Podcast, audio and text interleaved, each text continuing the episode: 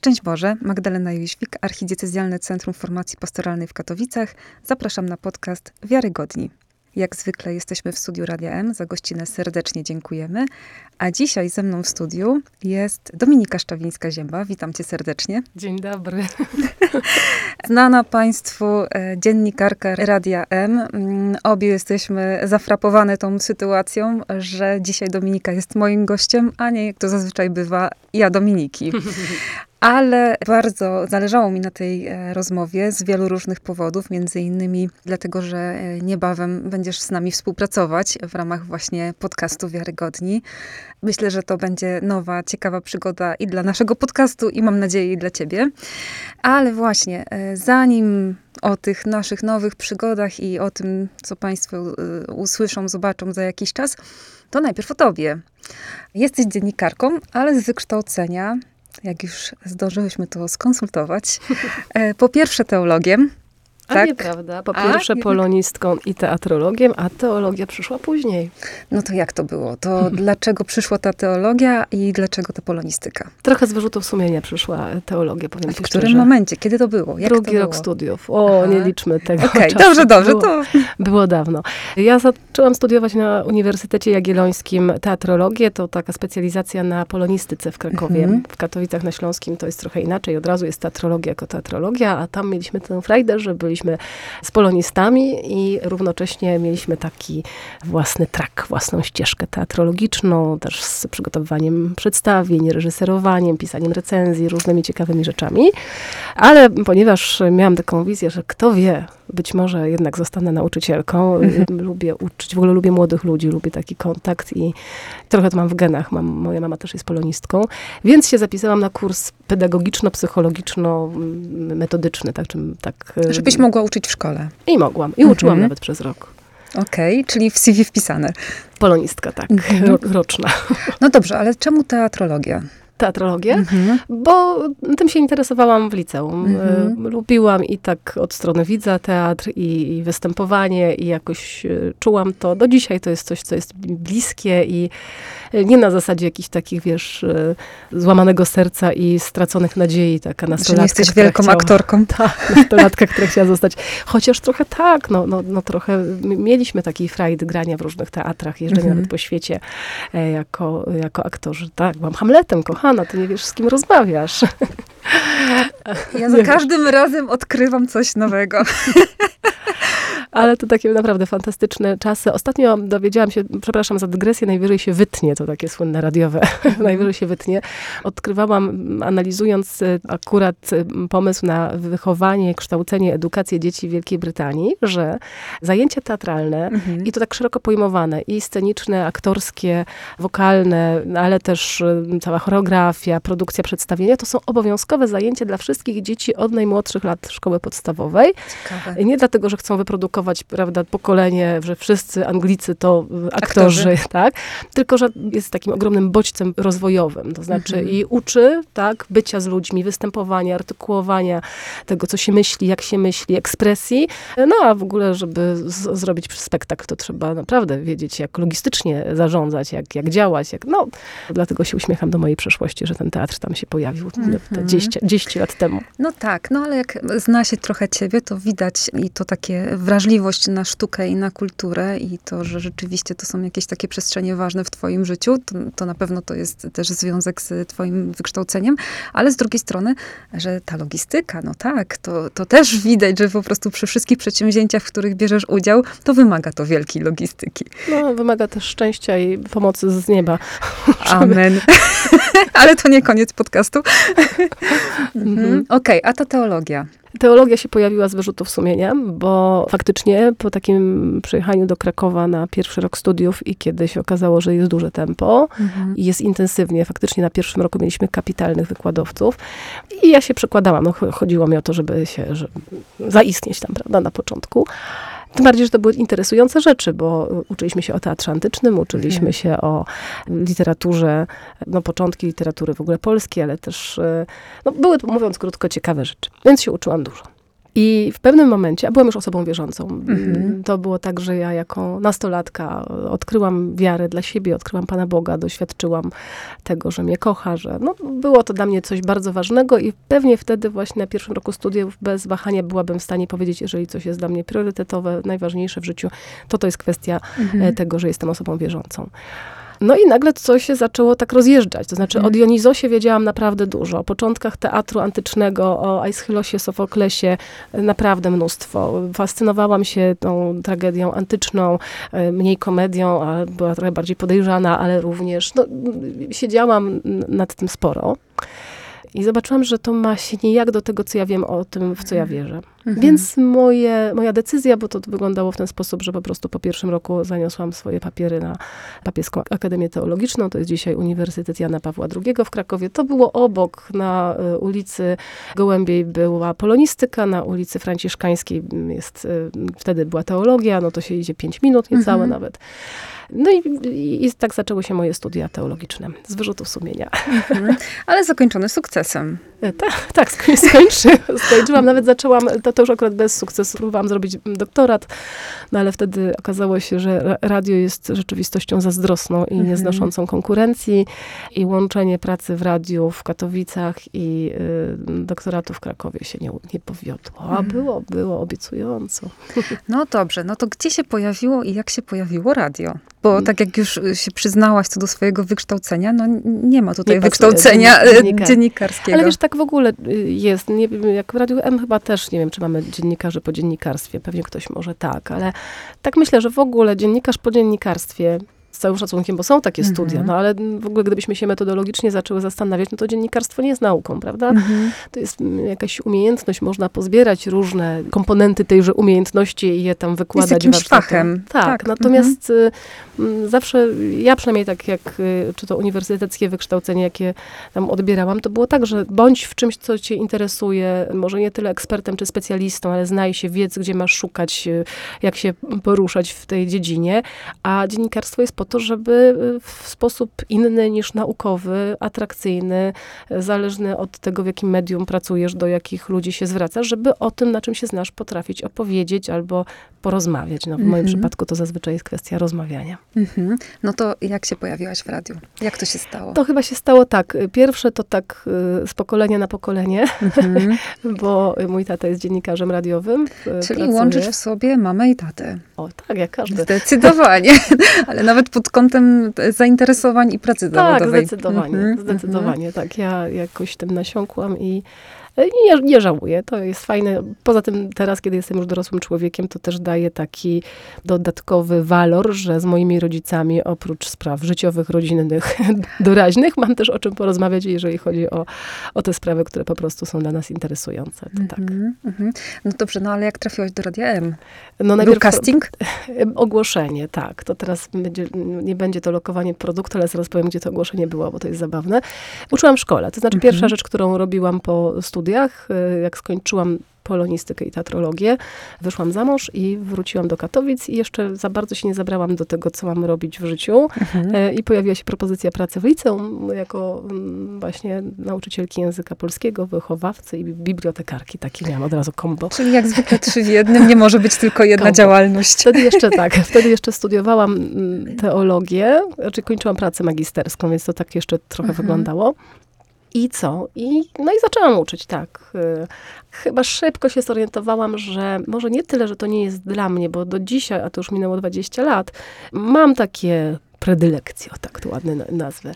Takie, taką chęć w sobie, że jeżeli by się nadarzyła okazja, żeby gdzieś tam uczyć, albo przynajmniej mieć kontakt z ludźmi młodymi, dziećmi, to, to lubię, to, to gdzieś to we mnie jest. Natomiast bardzo szybko zdałam sobie sprawę, że to jest praca, której trzeba się poświęcić. I to mówię bez przesadnego patosu. Mhm. Pozdrawiam w tym momencie moją mamę, bo wiem, że jest tego typu człowiekiem, który na, naprawdę była kapitalną, bardzo lubianą, cenioną, szanowaną polonistką. Nie, poświęciła się na zasadzie, żeby zapomniała o nas, bo, bo Mhm. mieliśmy mamy w domu bez wątpienia. Natomiast y, faktycznie no, to trzeba kochać, to trzeba czasami brać na klatę, zaciskać zęby, no różne, ale to dlatego, że to jest człowiek, tak? To znaczy nie można tego traktować jako zawodu, tylko to jest drugi człowiek i, i ten. No i ja, a ja chyba byłam w takim momencie, że mnie jeszcze strasznie dużo rzeczy, ciekawiło, że nie Mhm. umiałam jakby zostać w tym usiedzieć. miejscu i, i że to będzie to, a poza tym też zdarzyłam się z takim jak ja uczyłam w szkole, to to był, mm, to, to był rocznik, który był bodajże drugim y, rocznikiem licealistów, którzy przyszli po gimnazjum. Mhm.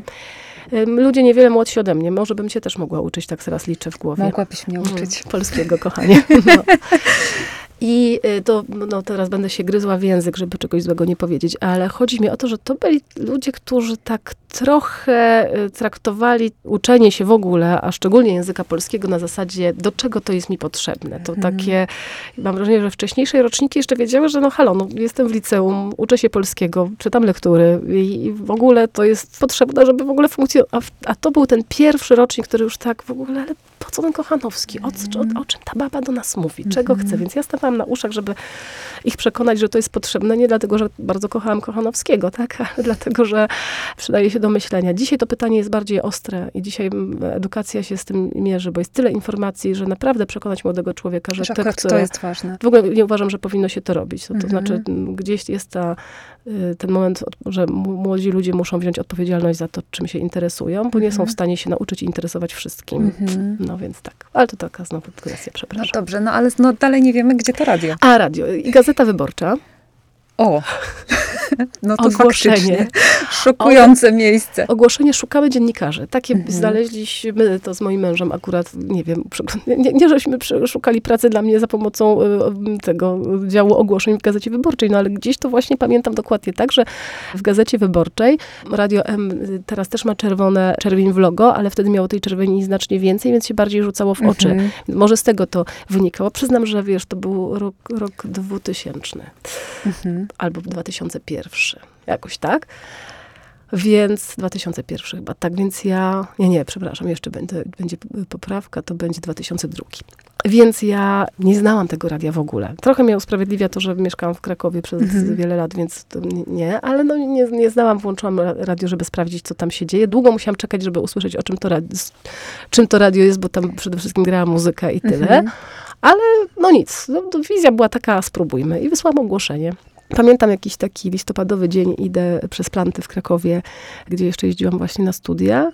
Odebrałam telefon z zaproszeniem, że mam przyjechać na rozmowę Mhm. i jakieś tam pierwsze nagrania.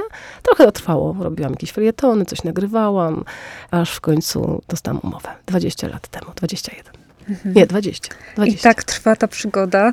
E, Myślę, że ci z Państwa, którzy słuchają Radia M, e, wiedzą, ile różnych rzeczy, ile różnych audycji prowadzisz, prowadziłaś i e, ile rzeczy Cię interesuje, ale też, no, które jesteś w stanie podjąć, wziąć na dziennikarską klatę, bo rzeczywiście radio chyba daje takie możliwości, że można w wielu różnych dziedzinach się też, z wieloma różnymi dziedzinami się zmierzyć, niekoniecznie tymi, które nam są najbliższe, Mhm. i, ale to chyba też ma jakiś taki, no też wpływ na, na twój rozwój, daje taki rozwój. Chyba tak, takie błogosławieństwo i przekleństwo w jednym, tak? To Mhm. znaczy, że radio, ono kusi różnymi rzeczami. To znaczy to, że faktycznie o różnych dziedzinach życia można rozmawiać, robić audycje, to jedno. Co grozi zawsze powierzchownością. To znaczy, z jednej strony człowiek ma apetyt na to, żeby porozmawiać i o tym, i o tym, i o tym. No ja się zajmowałam w radiu, począwszy od sportu, skończywszy na polityce Mhm. po drodze, nie wiem, dbaniem o zdrowie, historią, wychowaniem dzieci, au- audycjami dla dzieci, słuchowiska robiłam, bajki dla dzieci opowiadałam na antenie Radia M, no przeróżne dziwne rzeczy. Radio dzisiaj jest jeszcze radiem, które da się chwycić, tak, są podcasty, a radio, w którym ja zaczynałam pracować, było radiem faktycznie takim, które trwa tyle, ile, ile jesteśmy na antenie, więc Mhm. y, przyznam, że ja ciągle nie umiem się przerzucić na, na tę nową rzeczywistość, że, że radio da się zatrzymać, o tak, prawda, Mhm. da się chwycić, ale mm, też nie, nie zawsze, no bo wszystko, co robią prezenterzy, co się dzieje w serwisach, no to jest to, ta ulotność. Czasem smutno, że jest to na chwilę, czasem e, mówimy, uf, jak dobrze, że na chwilę, bo...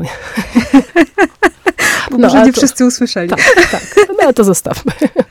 Okej, ale wiesz co ciekawe, bo właśnie teraz jak o tym powiedziałaś, to sobie zdałam sprawę, że faktycznie, że dzisiaj już wiele rzeczy możemy uchwycić, możemy sobie wrócić do audycji, a kiedyś to jak minęło, to minęło. Faktycznie Hmm. jakoś tak w mojej świadomości to już jest jakoś tak słabiej, że już No. się tak przyzwyczaiłam do tej podcastowej przestrzeni, e, że gdzieś nie kojarzę właśnie radia aż z taką ulotnością. No, tak interesujące.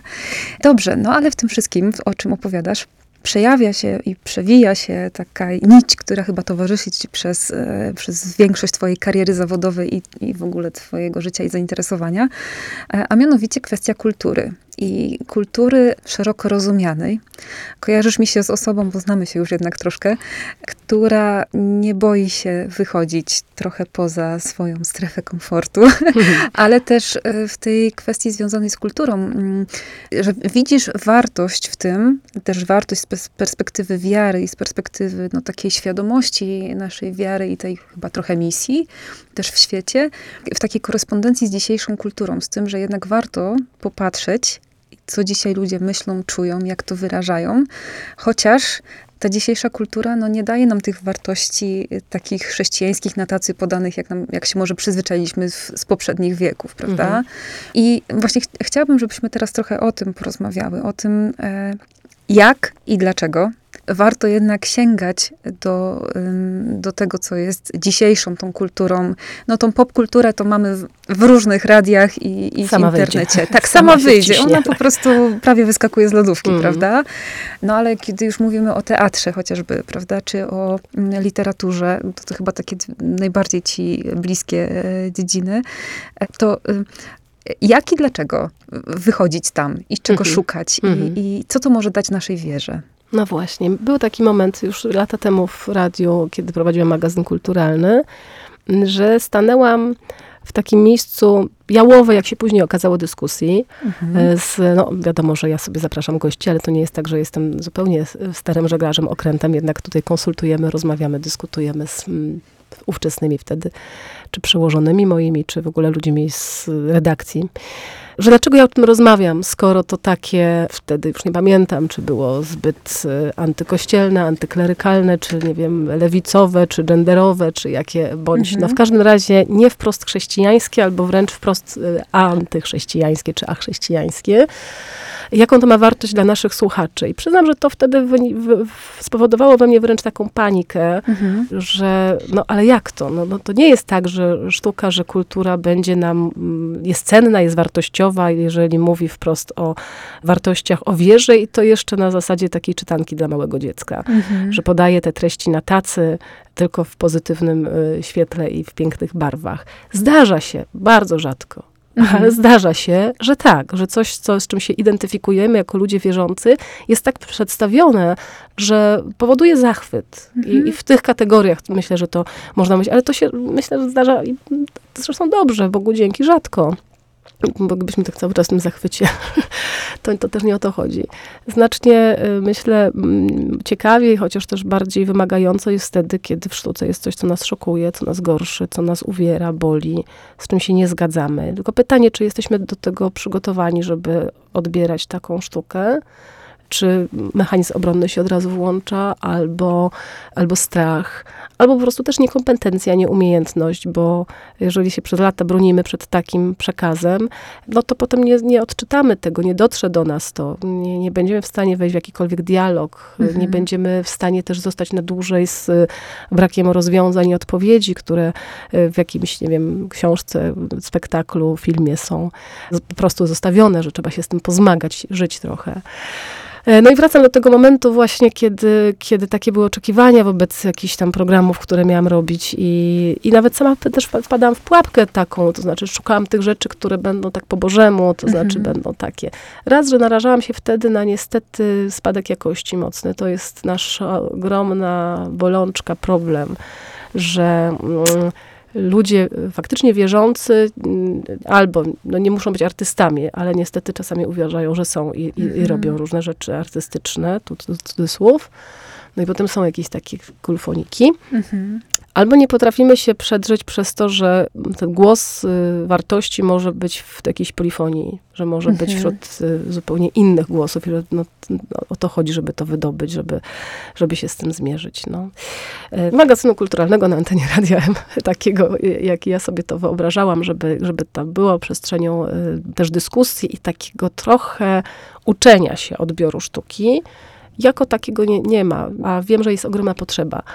To znaczy, że tak, y, mm, mówić o kulturze jak, biuro ogłoszeń, tak, jako To anonsę, to, to, to jest w ogóle się mija z celem. To niech Mhm. sobie to robią za własne pieniądze ci, którzy coś produkują artystycznego, Oczywiście. tak?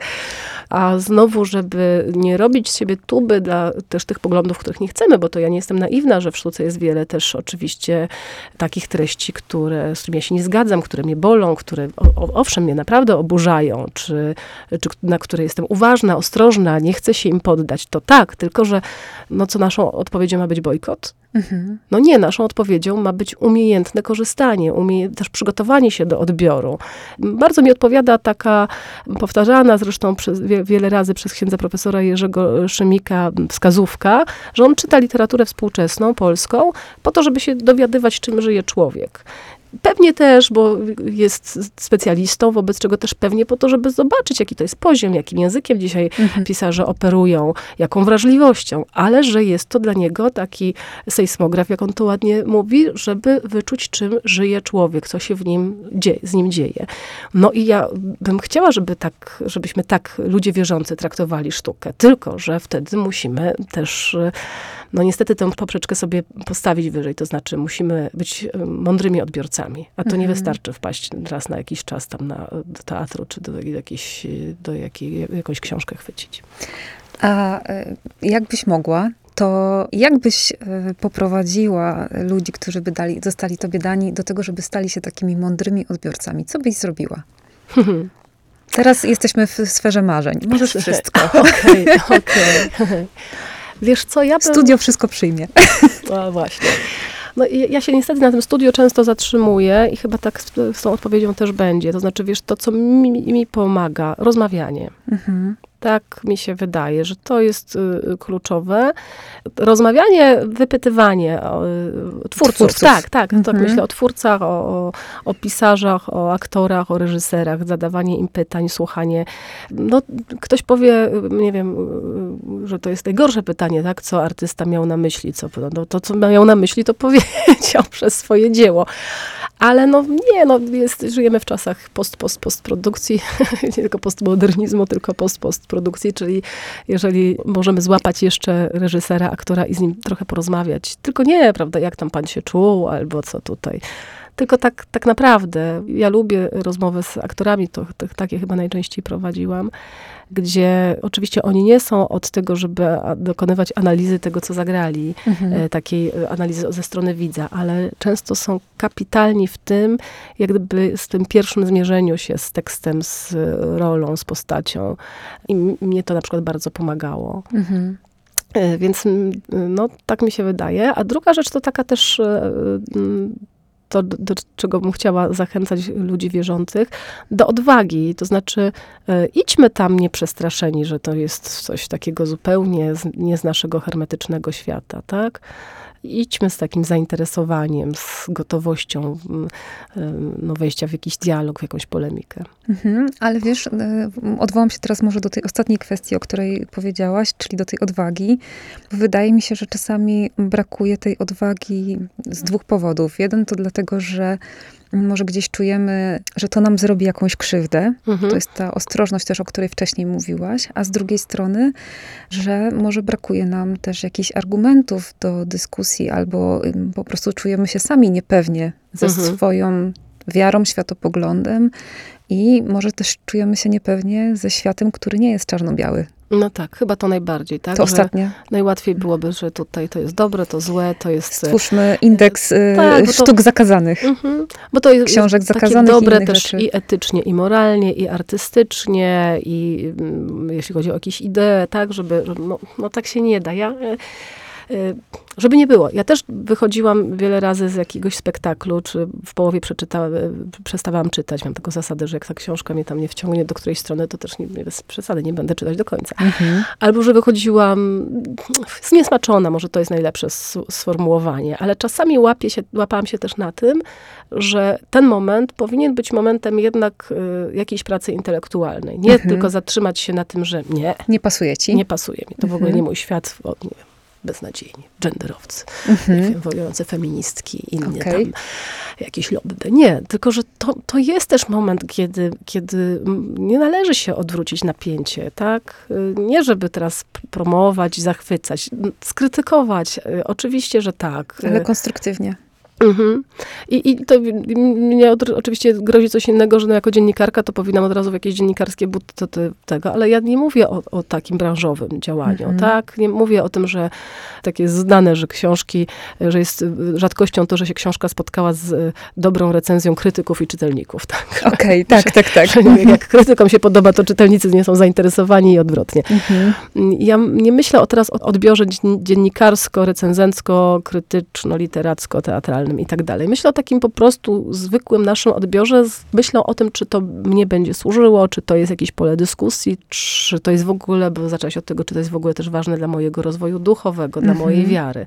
No to nasza wiara się realizuje w konkretnym świecie a kultura o tym świecie opowiada. Opowiada innym mhm. językiem, w inny sposób niż będzie opowiadała e, teologia, e, kazanie, e, rozważania duchowe, czy poezja nawet, tak? To będzie, ten, no poezja się zalicza do kultury, chociaż no teologia też się zalicza. Wszystko jest kulturą, tak? Tak, tak, tak. No więc y, wydaje mi się, że to jest nasz obowiązek, żeby jakoś to konfrontować, to, to sprawdzać, jak to się, jak to się dzieje. No jak, jak myślisz, jak były, nie wiem, czasy Nerona, no to nam się wydaje, że to jest jakaś taka zamknięta, rzeczywistość, nie wiem, takiej rzeźby, takich obrazów, takiej poezji, takiej, takich dramatów. No ale to też się wtedy działo. To była sztuka aktualna, bieżąca. No to my mamy taką, jaką mamy dzisiaj. Mhm.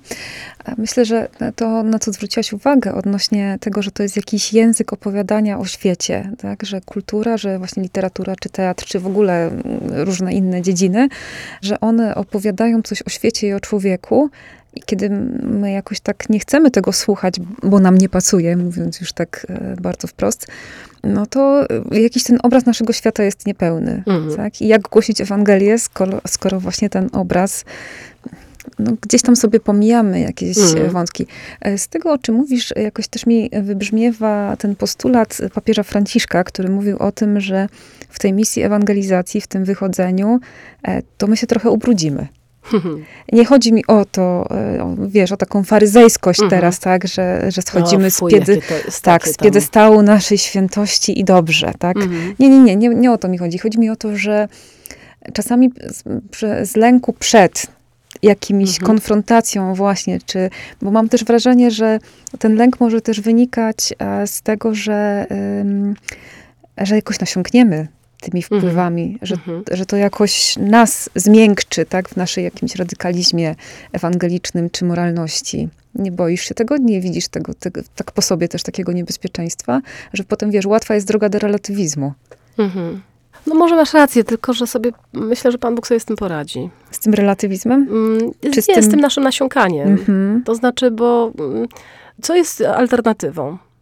Alternatywą nie jest nasze... środowisko. Tak. I, I, niestety jak gdyby alternatywą była czystość, świętość i, na, i nieskala, nieskalaność. Z tą świętością to bym polemizowała. Z czystością, nieskalanością, czy niepokalanością, wręcz też, też oczywiście mówię wszystko trochę tak ironizując, mhm. bo, bo to nie jest alternatywa, tak? To znaczy, gdyby, gdyby mm, te wszystkie eskapistyczne kierunki, czy to w ogóle w psychologii, ale też w kościele jakieś takie, no to jest sekciarskie wtedy, tak? mhm. tak? My, my wymyślamy jakąś taką nierealną alternatywną rzeczywistość, ale właśnie nierealną. No, no nie, no to znaczy mi się wydaje, że odpowiedzią na to, żeby tym nie przesiąknąć, tak, jest... Y, żeby rdzeń nie przesiąkł, tak? To znaczy, mhm. tu jest istota, żebyśmy w tym, co jest najistotniejsze naszą w naszej tożsamości, w naszym poczuciu do tego, gdzie przynależymy, gdzie jest nasze serce, z czym się identyfikujemy, żeby to nam się nie zatarło. A cała reszta to, to już to, to jest spotkanie z drugim człowiekiem i z kulturą dzisiejszą. No tutaj nie, jakby nie widzę jakiegoś wielkiego zagrożenia. No co, co nam się może stać? Ja nie mówię, żeby chodzić na seanse spirytystyczne. Ja, ja mówię, nie polecamy. Żeby iść, ja mówię, żeby pójść ale ktoś powie, ale przecież dzisiejsza sztuka ma często coś demonicznego w sobie, mm -hmm. tak? Przecież y, ma Albo treści właśnie takie obrazotwórcze, wprost, mm -hmm. tak? I co z tym? I, y, no i Powiem ci, że było kilka spektakli, nawet tutaj takich y, w, na Śląsku granych, gdzie nie szłam. Nie szłam, jak gdyby stwierdziłam, że wystarczy mi to, co o tym wiem, że, że jakby nie, nie czuję, ani nie mam potrzeby zawodowej się zobaczenia i wypowiedzenia, ani no, no nie, i koniec. Mhm. Ale wcale mi się nie obraziła, gdyby ktoś powiedział, a wiesz, a ja właśnie chcę to zobaczyć, chcę to zobaczyć z bliska, z, z, przeżyć i tak dalej. No, Mhm. to każdy zna swoją wrażliwość, każdy Mhm. też zna swój, wprost powiem, poziom intelektualny, że, czy się z tym da radę uporać. Mhm. I, I ja o tych spektaklach też mówię, że właśnie mówię, nie, no jak gdyby intelektualnie mnie to nie interesuje, bo nie mam też takiego zaplecza, tylu, nie wiem, przeczytanych y, tekstów, tyle y, kontekstów w związku z tym, żebym mogła jakoś temu sprostać. Wiem, że to będzie tak odległe od mojej wrażliwości, mojego światopoglądu, że nie. Trochę z tej naszej rozmowy e, wynika, że to, co motywuje do tego, żeby jednak mierzyć się z tą współczesną kulturą, to jest trochę taka ciekawość i takie nieustanne poczucie, że jesteśmy w drodze, w rozwoju, że nie siadamy sobie na kanapie i teraz czytamy już tylko rzeczy, które tak wpisują się w nasz, no, w, nasze jakieś upodobania, czy nie, nie, nie wracamy, nie, nie jesteśmy tylko w tej strefie komfortu, tylko Mhm. jednak no, mamy tą świadomość, że żeby y, być misyjnymi w tym świecie, Mhm. to trzeba z nim iść. No tak. Znaczy wiesz, no przyznam Że szczerze, że mhm. trochę, y, trochę idę na łatwiznę. To znaczy, no bo życie jest tak szybkie, że to, że, że człowiek jednak czasami chce poczytać coś, co będzie tylko i miłe, albo tylko przydatne, tak? Jakiś poradnik, jakiś tekst, który mu tam, nie wiem, do zawodowego życia jest potrzebny, więc to, to bym skłamała, gdybym y, powiedziała, że nie, nie, teraz tylko ta literatura taka zadziorna, Tak, tak, boląca, tak. piekąca i tak Przy dalej. której No. chodzisz i, i przeżywasz i myślisz. I, I myślisz, że tego świata się już nie da naprawić. No Mhm. i tak, myśl, tak mi się wydaje, że to y, jest jedna z konkluzji z dzisiejszego obcowania z kulturą, że tego świata się nie da naprawić. I jest to myśl prawie zbawcza, bo wtedy szukamy tego, kto może naprawić. Mhm, mhm. No dobrze, to na koniec o tym, jak ty szukasz tego, który może naprawić ten świat. Tak w codzienności, będąc y, tak aktywna zawodowo na wielu różnych płaszczyznach, plus będąc przede wszystkim chyba e, żoną i mamą. No to jest bolące dla mnie pytanie, bo oczywiście teraz jakbym miała przy radiowym mikrofonie zrobić rachunek sumienia, no to, to nie jest to miejsce, gdzie się człowiek spowiada, tak? Spowiadać się nie musisz. Nie rozgrzeszam, więc No właśnie. Kapłaństwo kobiet mówi, że nie. nie, to nie ten temat dzisiaj. nie ten. No to jak to zacytuję Grechutę, niech to będzie spowiedź, ale bez rozgrzeszenia, tak? Nie chcę, by rozgrzeszano mnie z mojego życia. No nie, to tak, y, ja y, robię to w biegu niestety, to znaczy to jest moja bolączka, że, y, bo myślę o modlitwie oczywiście, Mhm. tak? No bo jeżeli mówimy o, o tym, gdzie się, gdzie szukam y, siły Pana Boga i tego, no to to bez wątpienia jest y, po prostu modlitwa. Przez wiele, wiele lat y, były takie dwa główne nurty dla mnie. Jeden to modlitwa we wspólnocie, Mhm, która miała też znamiona takiej modlitwy osobistej, mhm. e, bo myślę, że jeżeli popatrzymy na, no różne są wspólnoty, ja akurat jestem od wielu lat związana e, z Domem Modlitwy, taką wspólnotą, która też tu na Śląsku wyrosła z ruchu Światło Życie, wobec czego ten kontekst jakby takiego mm, doświadczenia w kościele katolickim i formacji, a potem myślę otwarcia na Pana Boga, w, na Jego powołanie do tego, że modlitwa jest szczególną przestrzenią e, po prostu życia. Mhm. A, No więc tej modlitwy w naszej wspólnocie jest naprawdę dużo i ona e, tak wygląda, że nawet jak się modlimy wspólnie, to jednak każdy się modli osobiście. Mhm. Takie mam mocne doświadczenie, że modlitwa wspólna może być takim głębokim zanurzeniu w sobie, w, w kontemplację, w, że, że tak to, to wygląda. Więc tym pierwszym nurtem przez wiele lat dla mnie było to, a drugą bardzo ważną sprawą, którą ostatnio staram się walczyć, to była Eucharystia. Mhm. Mm, Miałam taki moment w życiu, że jakby ten nurt wspólnoty i osobistej modlitwy był dominujący, a no mnie msza to w niedzielę. Mhm. I powiem ci, że zatęskniłam za takimi czasami moimi studenckimi, e, gdzie byłam na mszy po prostu codziennie. No Kraków e, sprawiał, Sprzyjał. tak, sprzyjał, że za każdym rogu był kościół i msze były o każdej porze dnia, wtedy przynajmniej. Widzę w tym niesamowitą wartość, że to, to, to jest nie do przecenienia, to znaczy to się widzi, teraz Mickiewiczem polecę, że ten tylko cię do, się dowie, kto cię stracił. Ojej. Bo trochę jest tak, że y, no, można zobaczyć to po, po braku. Znaczy, że nic, wiem, że nic inne, żadna inna forma modlitwy nie zastąpi tej modlitwy, która jest sakramentem, która jest Eucharystią. I mm, no, oczywiście, jako tam teolog z wykształcenia było o tym, no to pewnie bym do tego doszła i stwierdziła, że to jest źródło i szczyt, Eucharystia i tym bardziej dla mnie też jest bardzo ważne czytanie po prostu Słowa Bożego i, i tu gdzieś spotykam Pana Boga, który mi mówi o sobie i o mnie. Więc, y, no, więc to wszystko jest nam przeświętej. Mhm. E, I przyznam, że mi to dużo zajęło, żeby zobaczyć, że jak mi tego w życiu brakuje.